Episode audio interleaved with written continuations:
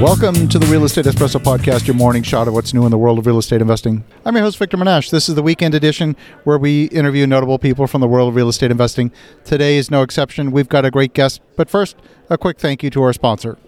The Real Estate Espresso Podcast is brought to you by International Coffee Farms. International Coffee Farms grows and sells specialty coffee in Boquete, Panama. They now have 11 fully operational coffee farms and they are 100% sold out. They are accepting reservations for farm number 12. If the idea of owning a safe, diversified offshore investment is intriguing to you, check out International Coffee Farms at internationalcoffeefarms.com. That's internationalcoffeefarms.com. We are back on the weekend edition. We've got a great guest this weekend, all the way from Anchorage, Alaska, the host of Get Rich Education, part of the Forbes Council on Real Estate. Welcome to the show, Keith Weinhold. Hey, it's great to be here. Thanks for having me, Victor, here at the terrific New Orleans Investment Conference in New Orleans, Louisiana. You know, it's funny. We, I don't get up to Anchorage very often, but we seem to meet each other at some of the most amazing places. So great to bump into you again. And you've got a new book, The Seven Money Myths That Are Killing Your Wealth Potential. Tell me, why did you write the book? There are an awful lot of myths out there, and really one's conventional notions of wealth building are just wrong. I mean, look at what's happened. We now have a generation of retirees that have relied on their 401k, but between 7 in 10 and 8 in 10 Americans cannot afford to retire because they've been reliant on a 401k. One of the myths, you know, there's so many financial authors out there that talk about, for example, compound interest, and that's your secret to building wealth. And in your book, you talk about that as actually not quite being true. Why don't you expand on that a little bit? Yeah, see, a lot of people think that they can acquire wealth if they get their money to work for them. And that's actually wrong and that's oversimplified. So, very basically, if you want to socioeconomically stratify society into poor, middle class, and wealthy, Poor people don't really have any money left over to invest, but they might serve society.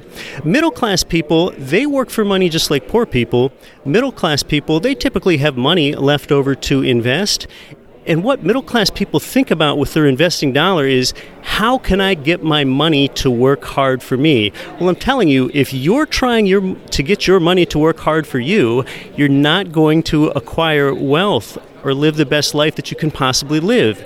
You need to ethically get other people's money to work for you. You might have heard that, but are you really doing it? Now, everyday people can actually employ other people's money three ways at the same time and with a proven vehicle like real estate with a small down payment. And you do it ethically because you provide people with housing that's clean, safe, affordable, and functional. Be a good operator. Don't be a slumlord. Be ethical. But here's how you employ other people's money three ways at the same time when you put a small down payment on an income property. The first way you do that is because you get the tenant's cash flow for your income stream.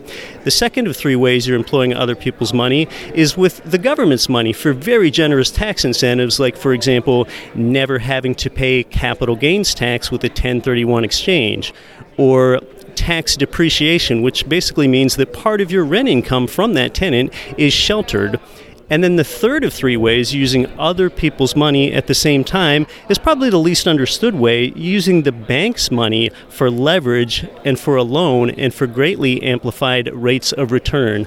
So don't get your money to work for you and don't be only focused on that. Think about how you can ethically employ other people's money. You can do that three ways at the same time. You don't have to have the latest app or some, you know, flashy new social media idea. This is just buy and hold real estate. I love that. You know, it, building wealth successfully is not necessarily very fancy. It's very simple, very basic, and just sticking to that and doing it repeatedly over a sustained period of time. Isn't that right? Yeah, it's really not very flashy. Buy and hold real estate investing can really be pretty boring, I think. But real estate investors when they're savvy and they have a strategy, they don't just think about buying a property first. Oftentimes, when you think about real estate investing, you think about, oh, well, what property can I buy? Oh, oh, okay, I would tell people, whoa, whoa, whoa, whoa, whoa, hold up, hold up, pull back. I actually tell people that are interested in real estate investing, stop looking at property. Pull back, be strategic. The way a lot of people buy real estate is they might commute to work and they see this pretty yellow duplex both ways on the round trip, and it's got nice landscaping and pretty shutters, and they see a for sale sign on it that that day, and they think that oh they could buy that and, and rent that out to somebody and and be the landlord themselves. Well, I don't know if that's the best use of your time, and then the numbers probably don't work. You probably let emotions get into a pretty building. So I tell people pull back. The most important thing in real estate investing is what do you want real estate to do for you? Are you interested in lifestyle investing, or do you want appreciation or tax benefits?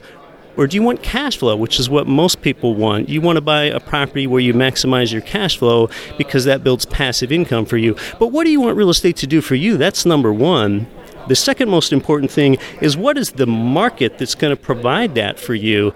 Is it a market in Birmingham, Alabama, or San Diego, California? Two very different markets. What's going to provide that cash flow if you want it? It might also be market based on use type a mobile home park, an assisted living home, an apartment building. The third most important thing is that team of professionals that you surround yourself with. Most importantly, that property manager. And then and only then do you begin looking at the property because if those first three things don't work out, you, the market, and the team, then the property won't work either. But when you've been strategic and you figure out those first three things, now you can look at property and you're really setting yourself up for success. I love that. You know, one of the things that we've noticed in you know in building our portfolio when you invest strategically, it's not just about buying right, it's not just about you know buying at a low price. At the end of the day, it's the tenants that have the money. And for you to get wealthy, the money has to transfer from them to you. It's not just about occupancy. It's it's it's about making sure that there's demand, making sure that they have ability to pay. A lot of people spend so much of their time just with their head buried in a spreadsheet and they don't actually get out into the marketplace and figure out, you know, how is this wealth I don't want to call it a wealth transfer, although in some respects it is. How is this money actually going to flow to you? That's a great point because for income centric investors, it all begins with a tenant and the viability of the market and the economic diversification that's in that market that's going to provide that tenant with a job to pay for your income stream. This is something that I think I first heard from the real estate guys. My mindset when I go buy a property, once those first three things fit me, the market, and the team, I'm not just looking at a property where I'm buying it thinking about the tenant that's in there now. I want to buy a property where I have a reasonable expectation that when that tenant vacates in 18 months, that another tenant is going to be there to come in and pay the rent. Now, how could I possibly know that? Well, I'll never know that, but I can have a reasonable expectation of that when I've been strategic and I've bought in a market where in migration exceeds out migration and there's been wage growth and there is a fairly diverse economy and I'm not just buying a property in a town of 6,000 people where half the jobs are dependent on the zinc mine that's out at the edge of town. So I want to buy in a thriving market that has diverse economic sectors because that's where like you just said Victor that income stream comes from. It comes comes from the tenant. That's what makes this entire thing work. So, again, it's about being strategic and putting the market ahead of the property. So, your book is Seven Money Myths. We've covered one. Why don't we cover one more? But I don't want you to cover them all because I want them to go buy the book. Another one is that compound interest will make you wealthy.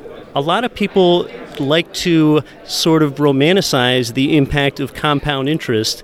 And compound interest looks really great when it's plotted on a chart because it looks like the, the curve go parabolic and, and things grow exponentially as this compound interest leads to wealth.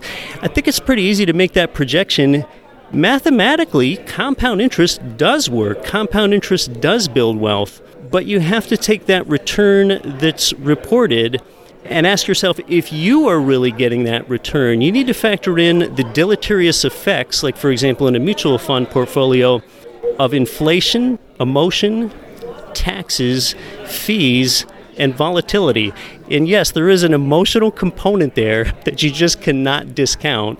That's why a lot of people miss out and they don't get these compound interest returns that are reported. We know that we are all humans and you know, it's difficult to be a rational human being when a market runs up, up, up, up, up and there's so much momentum, maybe potentially like there is now in the stock market because it's very easy to want to buy in and you kind of get bathed in this media bath of everyone's making so much money and I have FOMO and I have fear of missing out. That's why a lot of people buy in at the top. And a lot of people sell low because another emotion comes into play. When the market goes down, down, down, down, down, and keeps sliding down, well, now you have a fear of a loss, and it's so easy to feel discouraged, and it's so easy to sell low, even though you know that you're supposed to do the opposite thing.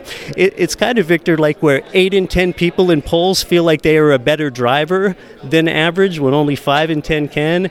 And a similar things happen with investors. People think that they have their emotions emotions in check, and everyone thinks that they're a disciplined investor until their portfolio gets cut in half by 50%. So the emotional component really hurts people with the volatility. A lot of people aren't even adjusting for inflation in fees. So rather than compound interest, you need leverage to get wealthy. Again, other people's money. Terrific. Such great messages. Keith, if folks want to buy the book, how do they do that? They can buy it on Amazon. Again, the name of the book is Seven Money Myths That Are Killing Your Wealth Potential. You can learn more about me at getricheducation.com or the Get Rich Education podcast. Keith, great to run into you again. For, for the listeners at home, have a spectacular rest of your weekend. Go make some great things happen. We'll talk to you again tomorrow.